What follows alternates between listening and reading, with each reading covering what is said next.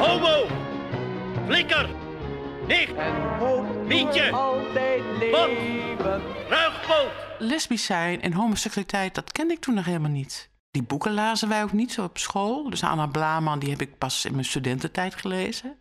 Dus eh, ik wist niet eens dat het bestond. Wat is homofilie? Het verwerpelijke ligt in haar geestelijke steriliteit, welke zich uitdrukt in lichamelijke onvruchtbaarheid en de daarmee samenhangende accentuering van de seksuele lust. Vanaf mijn elfde, twaalfde uh, masturbeerde ik al en dat, dat ging gewoon goed. Ik ben nooit zo afhankelijk geweest, merk ik in mijn leven, dat ik anderen ervoor nodig had om seks te beleven. Ik zag een jongen in een zaak, hij was geheel mijn smaak. En ook van zijn kant was het raak. Ik, uh, ik hoor bij die homo's die du met duizend of, of 2000 mensen seks hebben gehad. Eerst in het begin, op de balletschool had ik helemaal geen vrienden of vriendinnen. Belangrijke verschillen tussen de homofiele gediscrimineerde groep en andere gediscrimineerde groepen is het feit dat een homoseksuele jongen of een homoseksueel meisje uh, komt tot ontdekking dat hij homoseksueel is en is dan plotseling een eenzame geworden. Bij, bij bijvoorbeeld Joden of bij negers uh, ligt dat anders. Uh, op het moment dat een, een, kind bemerkt dat hij tot een gediscrimineerde groep behoort, wordt hij beschermd door de groep waar hij in is. Maar bij is de, de groep weggevallen. Homofiel begint als een eenzame. Maar beste vent, hou gerust van je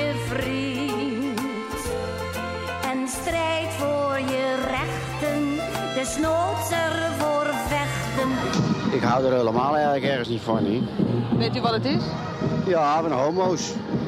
Ja. Maar ze lopen hier onder het motto, doe normaal. Ja, nou, er lopen er een paar die doen niet normaal, hè. Een paar die verkleed zijn. Ik hoor dan toch wel mensen veel, heel makkelijk zeggen van... Uh, je moet niet opvallen, dan gaat het allemaal goed. Dan denk ik van, in Rotterdam, als daar carnaval is... dat zijn allemaal hetero's, dan mogen ze wel zo extravagant naar voren komen. Waarom deze groep niet?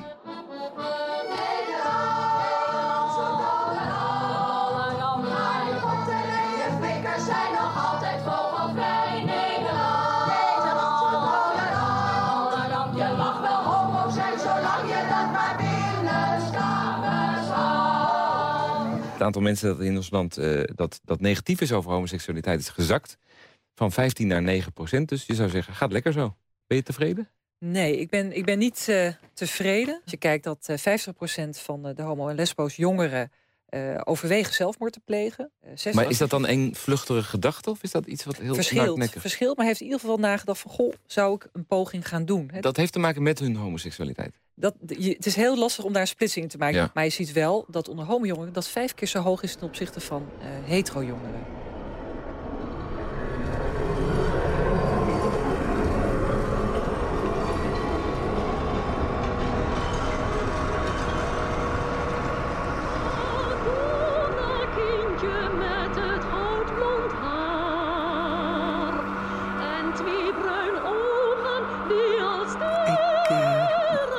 Was lid van de padvinderij, de meisjespadvinderij toen in die tijd.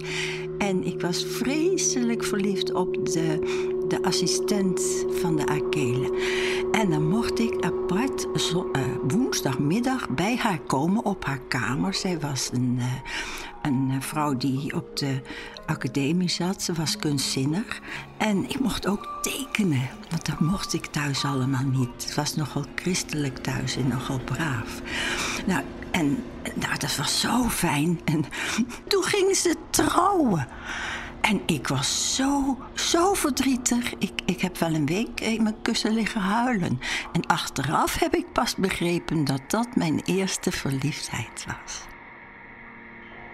Ja, dat ik echt uh, verliefd was, dat was uh, op, de, op de lagere school. Hè?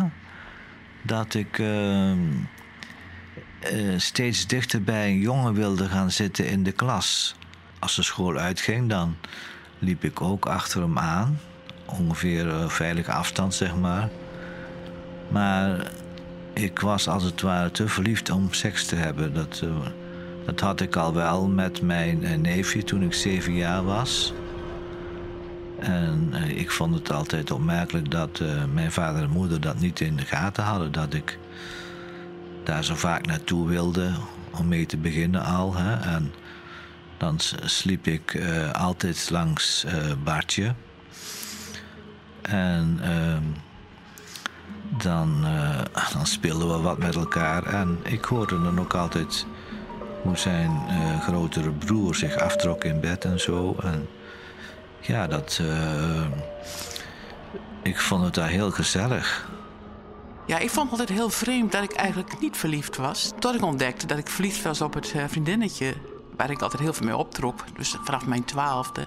En die was toen ineens verliefd op een, een jongen. En toen was ik vreselijk jaloers. En ik voelde me helemaal in de steek gelaten. Denk over verliefdheid en dat bijvoorbeeld zie, zie in films, dan is dat een heel en buiten mij. Echt verliefd ben ik eigenlijk nooit geworden. nee, het is gewoon gegroeid. Ik was al een heel klein feministje eigenlijk. Ik had altijd het gevoel, jongens werden voorgetrokken. En die mochten van alles, eh, w- wilde spelletjes. En die mochten de tweede stem zingen op school. En eh, meisjes moesten altijd, eh, die hadden een hogere partij. En dan ging ik stiekem de tweede stem meezingen in de klas. Ik had echt het gevoel van, eh, het is niet leuk om een meisje te zijn.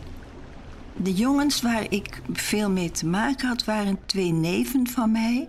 En deze neven waren dus allebei eh, eh, homoseksueel eigenlijk wel. Want die deden het met elkaar. En dat vond ik wel spannend, want dan keek ik gelijk hoe dat er allemaal uitzag. En dat vond ik toch wel een beetje eng. En dan dacht ik, dat is veel te groot, dat, dat wil ik niet in mijn lichaam. Dat zag ik toen al.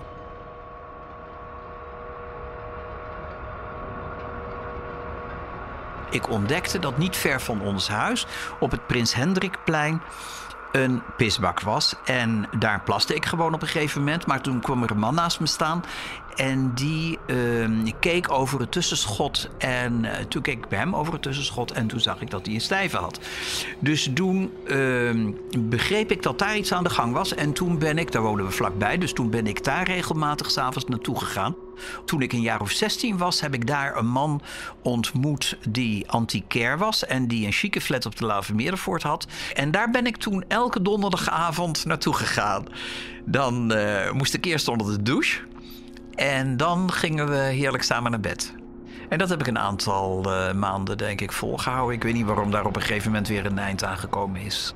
Het was natuurlijk voor hem eigenlijk pedofilie, want in die tijd was eh, de, de leeftijd 18, denk ik, waarop je iets mocht hebben met eh, iemand van je eigen geslacht. Maar ik was er heel dankbaar voor dat die mogelijkheid er was. Ik vond het heerlijk. Ja, ik bedoel, je hebt lichamelijke verlangens. En als die één keer wakker geworden zijn, dan wil je ze graag uitleven. Dus het was voor mij heerlijk dat dat kon met die man.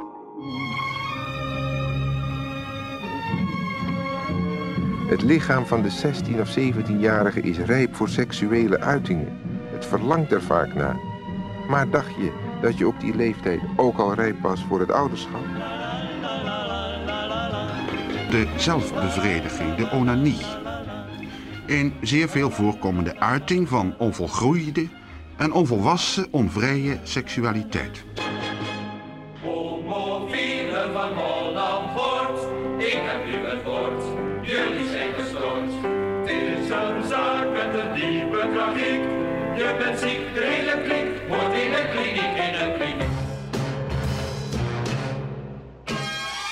Ik heb altijd met bijzonder plezier naar, de anekdote geluisterd... die mij in Praag is verteld door de medewerkers van het Seksologisch Instituut Aldaar. Die vertelde dat de gedragstherapeut zijn homoseksuele patiënten behandelde... met het vertonen van films waarin homoseksuele akten werden vertoond... en mooie homoseksuele mannen van het type dat de patiënt beschreven had als het zijne... en die ze dan tegelijk een injectie gaf met apomorfine... waardoor ze gingen braken. Het resultaat van deze behandeling is geweest dat ze even homoseksueel zijn gebleven... maar iedere keer als ze de bewuste dokter op straat tegenkwamen, gingen kotsen.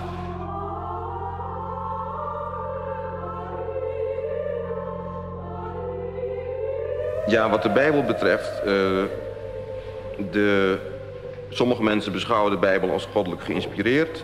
Andere mensen niet, maar hoe men er ook over moet denken. Gods woord of niet, het is geschreven door mensen met het, beperkte wereldbeeld van hun tijd. En dan zeg ik, als men op grond van de Bijbel homoseksualiteit wil veroordelen... dan moet men op grond van de Bijbel ook zijn tegen vrouwenkiesrecht. En dan moet men ook heksen verbranden. Ik bedoel, de Bijbel is tegen eerlijke kritiek bestand... maar de Bijbel is niet bestand tegen de ketterij van de letterlijkheid. Ik heb op een gegeven moment tegen die priester gezegd: Ik ben homo. God heeft mij geschapen. Alles wat God doet is goed, dus ben ik goed. Dus mag ik zijn wie ik ben? Nee, zei de priester: Je mag het zijn, maar je mag het niet doen. Nou, toen heb ik gedacht: Nou, dat is klaar met die Rooms-Katholieke Kerk. Ja, ik had dus geen eh, manier meer om met mijn innerlijk in contact te blijven. Ik was daarna alleen nog maar homo, zeg maar. Friemelen in de duisternis op verborgen plekken. Dat was het enige wat, eh, wat we konden doen. En daar werden we nog voor viezerik uitgemaakt als we werden betrapt door iemand. Dus. Toen via via hoorden wij een keer... dat soort mensen dat kun je alleen maar in Amsterdam vinden. En eh, als je dan op straat loopt, werd ons ook verteld... en je kijkt goed rond, dan zie je dat meteen. En er zijn ook twee verenigingen die zich daarmee bezighouden. Die ene vereniging, of club waar je kon zijn, die heette het DOC. Dat is een afkorting van de Odeon Club. Maar dat wisten wij helemaal niet. We dachten DOC. Dat ligt in de havens. Dus we moeten in de havens gaan zoeken om het te vinden. Nee dus. En ook het vinden van die bijzondere mensen in de stad. Wij zagen ze niet. Waarschijnlijk hadden wij er toen nog helemaal geen oog voor. Ik ben op een gegeven moment getrouwd. En eh, met een man uiteraard. Want dat, in die tijd kon dat alleen nog maar met een man. Want ik wilde erg graag kinderen. En ik kreeg ook kinderen. En daar was ik heel blij mee. Het was kameraadschap eigenlijk. We waren allebei heel onhandig. dus We waren allebei elkaars eerste, eerste contacten eigenlijk. Nou ja, we hadden seks met elkaar. Om, af en toe, omdat dat nou eenmaal eh, moest. Hè? Ik vond het eigenlijk nooit leuk, maar... eh, maar ik merkte wel dat als ik in mijn fantasie ging... en ik stelde me daar een leuke, leuke vrouw bij voor... Die, een vrouw die ik kende of waar ik dan toevallig op dat moment een beetje verliefd op was... of, of zomaar een fantasievrouw... nou, ik merkte dat mij dat wel behoorlijk opwond. Terwijl het vrije op zich met mijn man... ja, op een gegeven moment kon ik zo in mijn fantasie gaan... dat ik zelfs dat dan nog wel leuk vond. Maar echt een orgasme, ik geloof dat ik al vier kinderen had... toen ik voor het eerst een orgasme kreeg. Op een bepaald moment dacht ik van ik wil een partner. En toen dacht ik, ik heb een hele goede vriend waar ik al jaren mee optrek. Uit dezelfde plaats waar ik geboren ben. En ik dacht, waarom wil ik daar niet meer verder? En zo is het gegroeid. Daar ben ik echt jaren mee, heb ik daarmee samengewoond. Ten eerste was het zo dat als ik een verhouding had, dat ik nooit vreemd ging. Daar heb ik dan geen behoefte aan. Als ik een ehm, goede verhouding met iemand heb, of een redelijke verhouding, en daarmee naar bed kan, dan is dat genoeg voor me. Maar als ik geen verhouding met iemand had, dan, ehm, dan ging ik ehm, met eh, de een na de ander naar bed. Ja. Ik herinner me van toen ik jong was, dat ik op één dag met drie verschillende jongens naar bed was. Ik weet dat ik op mijn op mijn wenkbrauwen eh, na de tweede ongeveer bij mijn huis aankwam. En dat er toen een jongen in een sportwagen van mijn leeftijd ongeveer langs kwam rijden. Of misschien iets ouder. En dat ik daar maar weer ingestapt ben. En toen met hem ook maar weer naar bed gegaan. Ik heb eh, in totaal met twee mannen echt samen gewoond. Dat was eh één keer op de universiteit in Nijmegen. Ontmoette ik in een homobar een, eh, een, een hele leuke boerenzoon. Wij kochten een huis in, eh, eh, in een kleine buitenwijk, Brakkestein. Daar hebben wij een, een, een jaar sa- samen gewoond. na een tijd, ik merkte toch dat het wat, minder werd. De verliefdheid en de seks en zo. En toen zijn we dus gewoon vredig uit elkaar gegaan. Maar ik ben dus al heel gauw bij zo'n beweging gekomen die de wereld wilde veranderen. We hadden toch de, de geitenwolle sokkendragers. Zo liepen wij er toen ook al bij. En we hadden ook hele vreemde schoenen aan die je alleen maar in Amsterdam kon kopen. Ik moet zeggen dat dat woord homo nooit. We hielden ons bezig bijvoorbeeld met eh, het vegetarisme, het alcoholisme, het niet gaan in militaire dienst. Minstens één keer per maand hadden wij eh, weekenden waar we ons inzetten voor dit soort onderwerpen. Maar die weekenden waren aan de andere kant ook een stuk gezelligheid.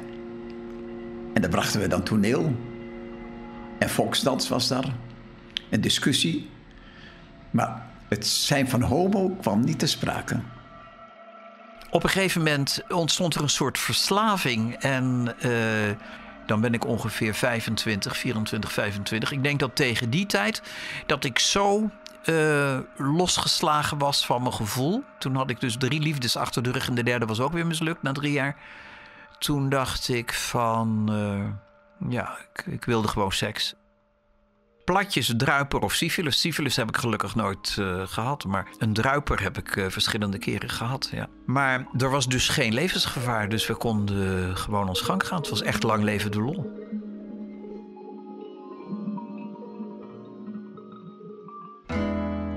The woman in your life will do what she must do to comfort you and calm you down and let you rest now. Uh, the woman in your life, she can rest so easily. She knows everything you do because the woman in your life is you. Heeft u wel eens gehoord van lesbiennes? Van wat? Lesbiennes? Eh, nee, nog nooit. Als je het tegen een man zegt, dan, dan beginnen zijn oogjes te glinsteren. En dan zie je achter die oogjes eh, het zinnetje van... doe het maar eens met mij, dan zal ik je wel eens leren wat een echte man is. Eh, Vrouwen reageren op twee manieren. Nee, op drie.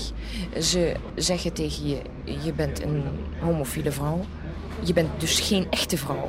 Eh, Een andere reactie is dat ze gaan vrezen dat jij hun misschien als een object voor, voor je seksuele gevoelens zult gaan zien.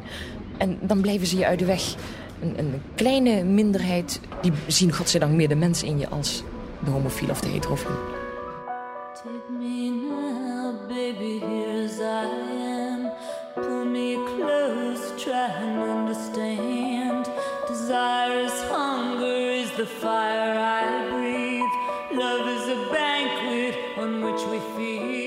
Al wat ouder, toen we een zoon kregen, toen kwam ook die hele tijd van het feminisme. En toen werd natuurlijk ook veel meer lesbisch zijn kwam naar voren. Ik, daarvoor wist ik al wel dat ik op vrouwen eh, wel eh, verliefd eh, kon worden. Maar ik had altijd nog zoiets van, nou ja, dat is erbij. En ik ben natuurlijk, ik heb een man. En, het was in de tijd van de communes en, eh, en eh, het samenleven met elkaar. Dus dat, dat kon ook allemaal in die tijd. Dat je ook wat met vrouwen dat wat uitprobeerde. Vond mijn man ook goed. Of ja, hij moest dat goed vinden. Ja, dat is natuurlijk eh, dubbel. Ja. En toen ben ik zelfs nog een keer naar Seireu geweest. Was ik nog getrouwd. Daar gingen allemaal lesbische vrouwen heen uit heel Europa. Heel groot. Honderden vrouwen. En ik vertelde daar heel trouwhartig van... ja, ik ben getrouwd. Ik ben hetero dus. Nou, dan had meteen natuurlijk allerlei eh, vrouwen die me al zo aankeken. Nou, wat doe jij hier dan? En kamperen. S ochtends in je blootje naar zee. Zoveel mogelijk in je blootje rondlopen. En een beetje eh, zelf, eh, hoe het? zelfverdediging. Ik kon bijna zeggen zelfbevrediging. Dat gebeurde natuurlijk ook wel. Maar ja, dus je lag in een tent met een stuk of zes vrouwen. En er waren twee, die kende ik dan vanuit Groningen. Dus het was ook wel vertrouwd. Ja, ik ga dan, was natuurlijk nooit in mijn eentje zomaar heen gegaan. Dat was eh, een brug te ver, denk ik. Eh, drie weken voor het 25e jubileum heb ik hem verteld dat ik eh, dus verliefd was op een vrouw. Dus dat was wel een, wel een klap voor hem. Zij kwam ook bij on- ons thuis en hij kon heel goed met haar opschieten. Maar hij wilde zo doorgaan eigenlijk. Niemand mocht het weten van hem.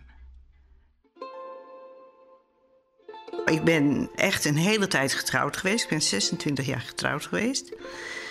Ik heb echt bewust gewacht uh, tot mijn kinderen de deur uit waren en uh, zelfstandig. Toen ben ik gescheiden, want natuurlijk, ja, was natuurlijk van beide kanten niet zo'n succes. Maar ook dat was natuurlijk niet de enige reden, want er waren meer huwelijken, ook hetero mensen die gingen scheiden. Het was een hele golf toen. Dus niemand keek er gek van op dat ik ging scheiden.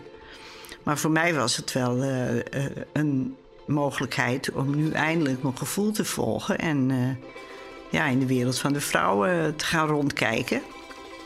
En op een gegeven moment kreeg ik dus een vriendin. Nou, toen hebben we niet erg lange relatie gehad, maar wel heel onstuimig. Ja, dat, dat was de eerste keer dat ik daadwerkelijk met een, met een vrouw was. Nou, toen was ik in de vijftig.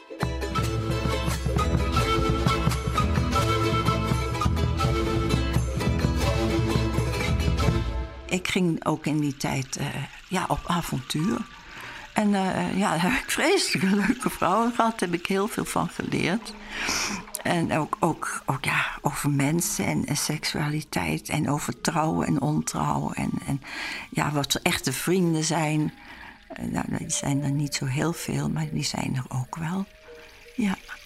En toen had ik allemaal uh, half jaar relaties. Ik heb ze kort geleden eens een beetje in kaart gebracht. En ik, ik, denk dat er een stuk of zes, zeven zijn geweest. Maar langer dan een half jaar duurde het nooit. En dan dacht ik, nee, dit, dit wil ik niet. Mensen wilden altijd maar bij me komen wonen. En uh, als ze de sleutels te pakken kregen, dan zaten ze s'avonds weer op de bank... als ik naar een leuke avond was geweest. En en dan, soms hadden ze weer twee kinderen, en, of drie kinderen. En dan dacht ik, oh nee, die kinderen, weer die kinderen, dat, dat had ik gehad. Dat, dat vond ik niet meer leuk. En uh, sommigen waren ook lui, ze wilden dan het huishouden gaan doen. Nou ja, dat, dat is natuurlijk helemaal uit de tijd. Dus ja, dat, dat heeft wel tijden geduurd. Maar die vrijheid die, die ik had, die, ik had die, die liet ik me ook niet meer afnemen. Ik, ik laat me door niemand meer inpakken. Some say love, it is a river that drowns the tender reed. Some say love,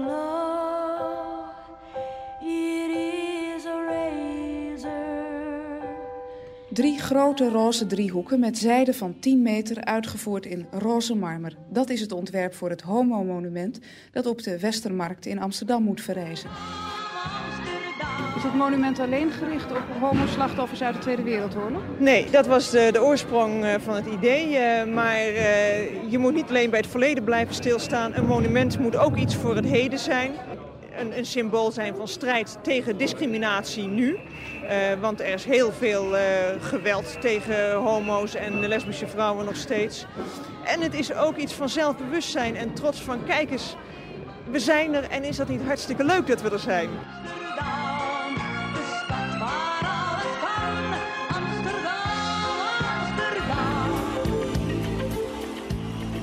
Een gegeven moment uh, uh, leerde ik een vrouw kennen uh, en die, die zei: Weet je waar we eens heen moeten? Naar de Born. En daar kwamen toen heel veel lesbische vrouwen bij elkaar. Weekenden en weken. Hoewel ik dan niet direct kan zeggen, nou, ik ben een boetje van fan. Maar in een hele speelse vorm kwamen die uh, ter sprake. Ik had toen een vriendin waar ik vier jaar een relatie mee heb gehad. Zij was trouwens twintig jaar jonger dan ik. En ze zat in Amsterdam in allerlei wereldjes, onder andere SM-wereldjes en zo. En dan ging ik wel eens met haar mee. En uh, nou, ik, wilde gewoon alles uh, een keer zien en beleven. Nou, niet met haar het SM deed, maar dat deed ze wel weer met andere mensen. Maar goed, we praten er veel over. We speelden rollen. En de ene keer was ik de boetje en dan was zij weer de boetje. En, ik heb nog eens een heel spannend lakpak gekocht. En nou ja, het was echt een hele leuke speelse periode. Op een gegeven moment kristalliseerde zich dat ook een beetje uit. Van nou ja, op zo'n type val ik dus. En daarom ging het dus ook niet goed met anderen, omdat die toch eigenlijk niet aan het beeld beantwoorden. Ik heb ook nog tussendoor negen maanden een, wat ik toen noemde, minnares gehad. Die had, bleek, dat wist ik in het begin ook niet, maar die bleek dus al jaren een vriendin te hebben waar ze mee samenwoonde. Maar toen ik haar leerde kennen, toen wist ik het niet. Ze had het wel eens over een vriendin. Maar, nou ja, het was zomaar.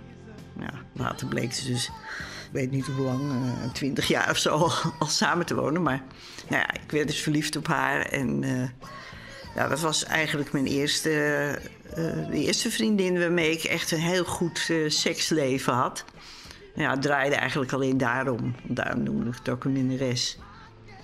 Maar zij kwam gewoon af en toe langs en dan uh, nou, we met elkaar op de grond voor de kachel.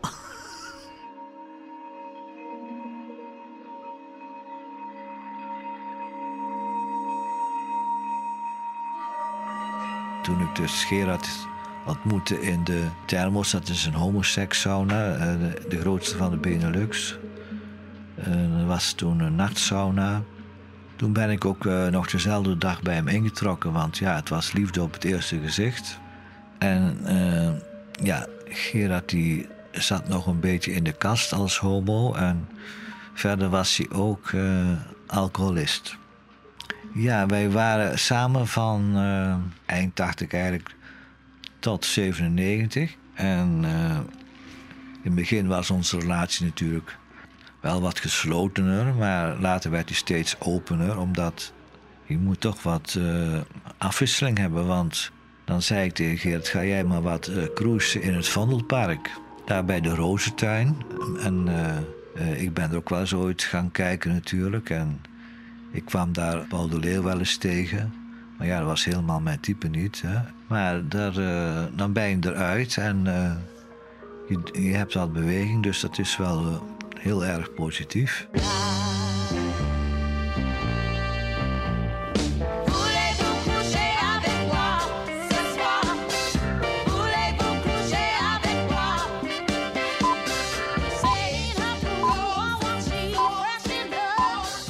Een commissie van de Gezondheidsraad vindt dat een onderzoek moet worden ingesteld naar de manier waarop en de snelheid waarmee het AIDS-virus zich in Nederland verspreidt.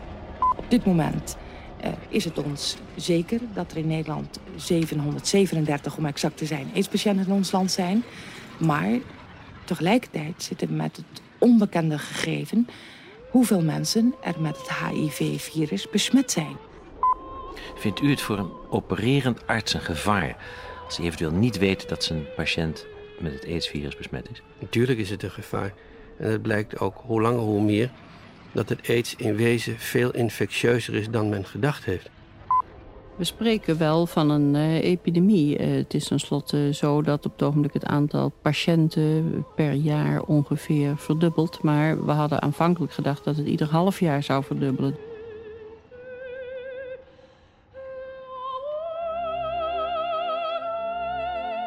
Uiteindelijk is uh, het helaas wat droevig gelopen omdat Gerard te horen kreeg dat hij uh, zeer positief was.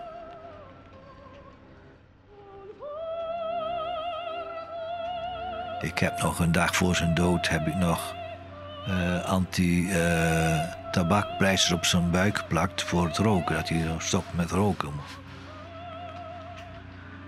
Geert had zijn lichaam aan de wetenschap gegeven, dus er was geen begrafenis. Toen heb ik een een begrafenisfeest georganiseerd in, uh, bij de Munt. En daar is iedereen geweest. En uh, ja, ik was helemaal van de kaart af. En, uh, ik heb ook geen enkele foto van Gerard opgehangen hier, want dat is voor mij nog te pijnlijk.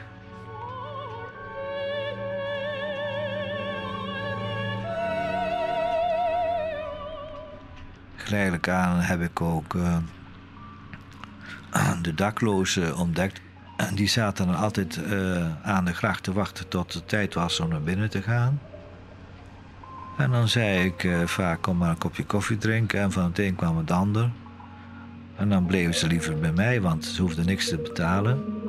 En dan had ik ook vaak een aantal, vier of vijf mannen in huis. En eh, ja, met sommigen had ik dan wel seks en met anderen weer niet. Of maar één of twee keer. Dan is de eenzaamheid een beetje opgelost. Ja, daar gaat het maar om. Dat je je, je, je, draai hebt. De zin van het leven maak je zelf.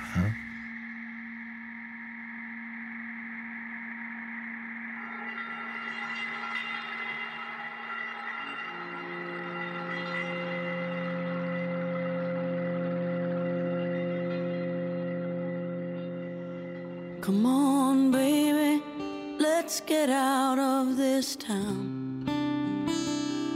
I got a full tank of gas with the top rolled down. There's a chill in my bones. I don't wanna be left alone. So, baby, you can sleep while I drive. Ik dacht, nou, moet er wel, nou wil ik echt iemand waar ik ook echt mee een relatie wil en ook meest wil samen zijn. Toen had je nog geen internet. eh, dus het was toen de Volkskrant een contactadvertentie. Zij schreef de eerste brief. En vond ik meteen een geweldige brief. En eh, er waren nog meer, maar goed, toen, hebben, toen heb ik voor het eerst met haar afgesproken. Ik heb nog wel ook nog vier andere vrouwen eh, ook afspraken gemaakt. Van ja, god, ik moet niet over één nacht Aisha. Toen eh, had zij dat in de gaten en toen zei ze: Oh, jij hebt keuze, ik niet. Dus heeft zij ook nog een, een advertentie gezet. Waar ik bijna weer op gereageerd had. Goh, leuke advertentie. Nou, dat is dus mijn huidige baan eh, geworden. Waar ik nu al twintig jaar bij ben. Dus.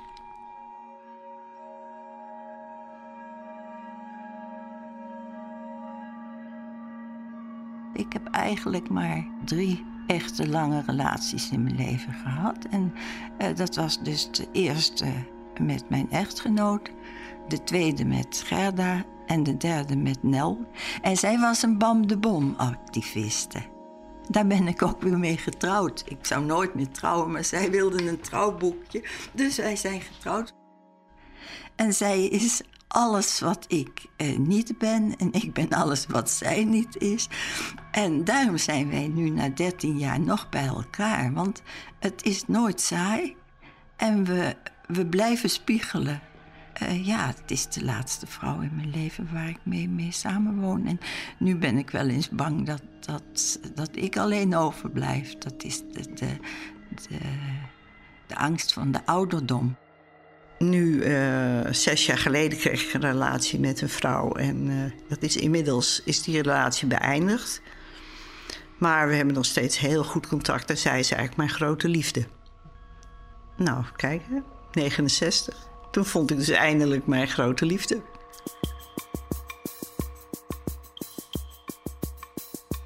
Ik vind dus het heel belangrijk dat je dus gewoon jezelf kan zijn. Zichtbaar jezelf in Amsterdam. Je merkt dat je roze wordt gekleurd. Want Roze Zaterdag wordt daar gehouden dit jaar. Het eh, grote uh, Holebi-feest. En u weet het, hè, Holebi staat voor homo's, lesbo's en bi's. Een vriendin van mij die, die liep hand in hand met haar vriendin. Die zag een groepje jongens van eh, niet-westerse afkomst. Ze dacht, oh god, ik krijg, ik krijg problemen. Uh, ze liet haar hand los. En toen zeiden die jongens van, jullie hoeven helemaal niet uh, Ja? hand los te laten. Wij zijn helemaal niet zo. En toen had ze echt Ja. zoiets, oh mijn god, ik heb zelf dus ook vooroordelen. Je moet oppassen dat je in Amsterdam niet een klimaat krijgt... dat de ene minderheid de andere minderheid gaat veroordelen. Maar er is wel daadwerkelijk een probleem in Amsterdam... wat je ook moet benoemen en waar je dus ook echt iets mee, eh, mee moet doen. Mensen zijn ook heel vaak bang voor iets wat kan gebeuren. En dus zei ik ook van, nou, leren allemaal maar karate. Dan hoef je minder bang te zijn. Ik ben een keer beroofd bijna in de tram. En door mijn karate-achtige houding had ik het geld zo weer terug. Als ik in de spiegel kijk, dan zie ik iemand die eruit ziet zoals ik eigenlijk niet uit wil zien. Het gebrek aan haar bijvoorbeeld, dat vind ik vreselijk. Ik zou er eigenlijk uit willen zien als een hele rustige, oude, wijze man. Die ben ik kennelijk niet, want zo zie ik er niet uit. Het is ook heel mooi om oud te worden, denk ik. Als het je lukt om eh, iets van die eh, verinnerlijking te beleven en iets van innerlijke verbondenheid met je medemens. Als je, Als je meer geestelijk gelukkig wordt en dat lichamelijk een beetje kunt laten zitten. Maar daar, daar zit ik heel erg op de wip. Want ik, eh, ik kan me nog steeds eh, heel erg verliezen in uh, seksualiteit. Van verliefdheid wordt het liefde. En dan is die hele heftige seksuele. wat je in het begin hebt. Hè? Nou, nu gaan we vrijen. Dat is, wordt dan toch wat anders. Meer dat je op een gegeven moment afspreekt. We gaan vrijen of zoiets. Dat is niet meer zoals in het begin. Rustiger. Soms is het ook wel jammer, maar ja. Het heeft ook wel te maken met ouder worden. Het gebeurt minder vaak, laat ik het zo zeggen. In het begin is het veel vaker. Maar het is niet dat ik denk van, oh, wat mis ik dat nu? En nu en dan gebeurt het wel. En dan is, is het wel heel bijzonder. Ik denk dat ik toch wel weer een relatie zoek. Ja, Relatieplanet. En je hebt uh, Gay Parship. En je hebt uh, uh, Contigo Contact. Speciaal voor lesbische vrouwen. Bij mij is het gevoel ook nooit veranderd. Ik ben nog precies hetzelfde seksbeest als ik in mijn vijftiger jaren geworden ben. Als ik nu weer een goede relatie zou hebben, dan zou het geen enkel probleem zijn. Maar ja, ik, ik realiseer me natuurlijk ook dat, dat ik wel 75 ben. Ik hoop echt dat ik voordat ik sterf een echte, intense, intieme verhouding met iemand heb. En dat ik echt datgene wat ik geworden ben na dat lange leven, dat overigens heel kort aanvoelt, eh, kan delen. Ik verlang nog steeds naar de prins op het witte paard. Als je zelf niet kan genieten, dan ga je ook niets voor anderen betekenen. En als je nog een partner hebt en je vindt het allebei erg leuk om seks te hebben, uh, pak dan je agenda en neem dan tijd voor jezelf en geniet daar ook van. En uh, of je nou een hartkwaal hebt, het zou toch heel mooi zijn als je op zo'n gelukkig moment uh, er niet meer bent. Je moet nooit dingen laten omdat de dokters zeggen dat het niet kan of niet mag. Geniet gewoon elke dag toch van iets. Of een glas goede wijn. Of een lekker stuk chocola. En ja, zorg dat er iets leuks is per dag ook. Zullen we het daar maar bij laten dan?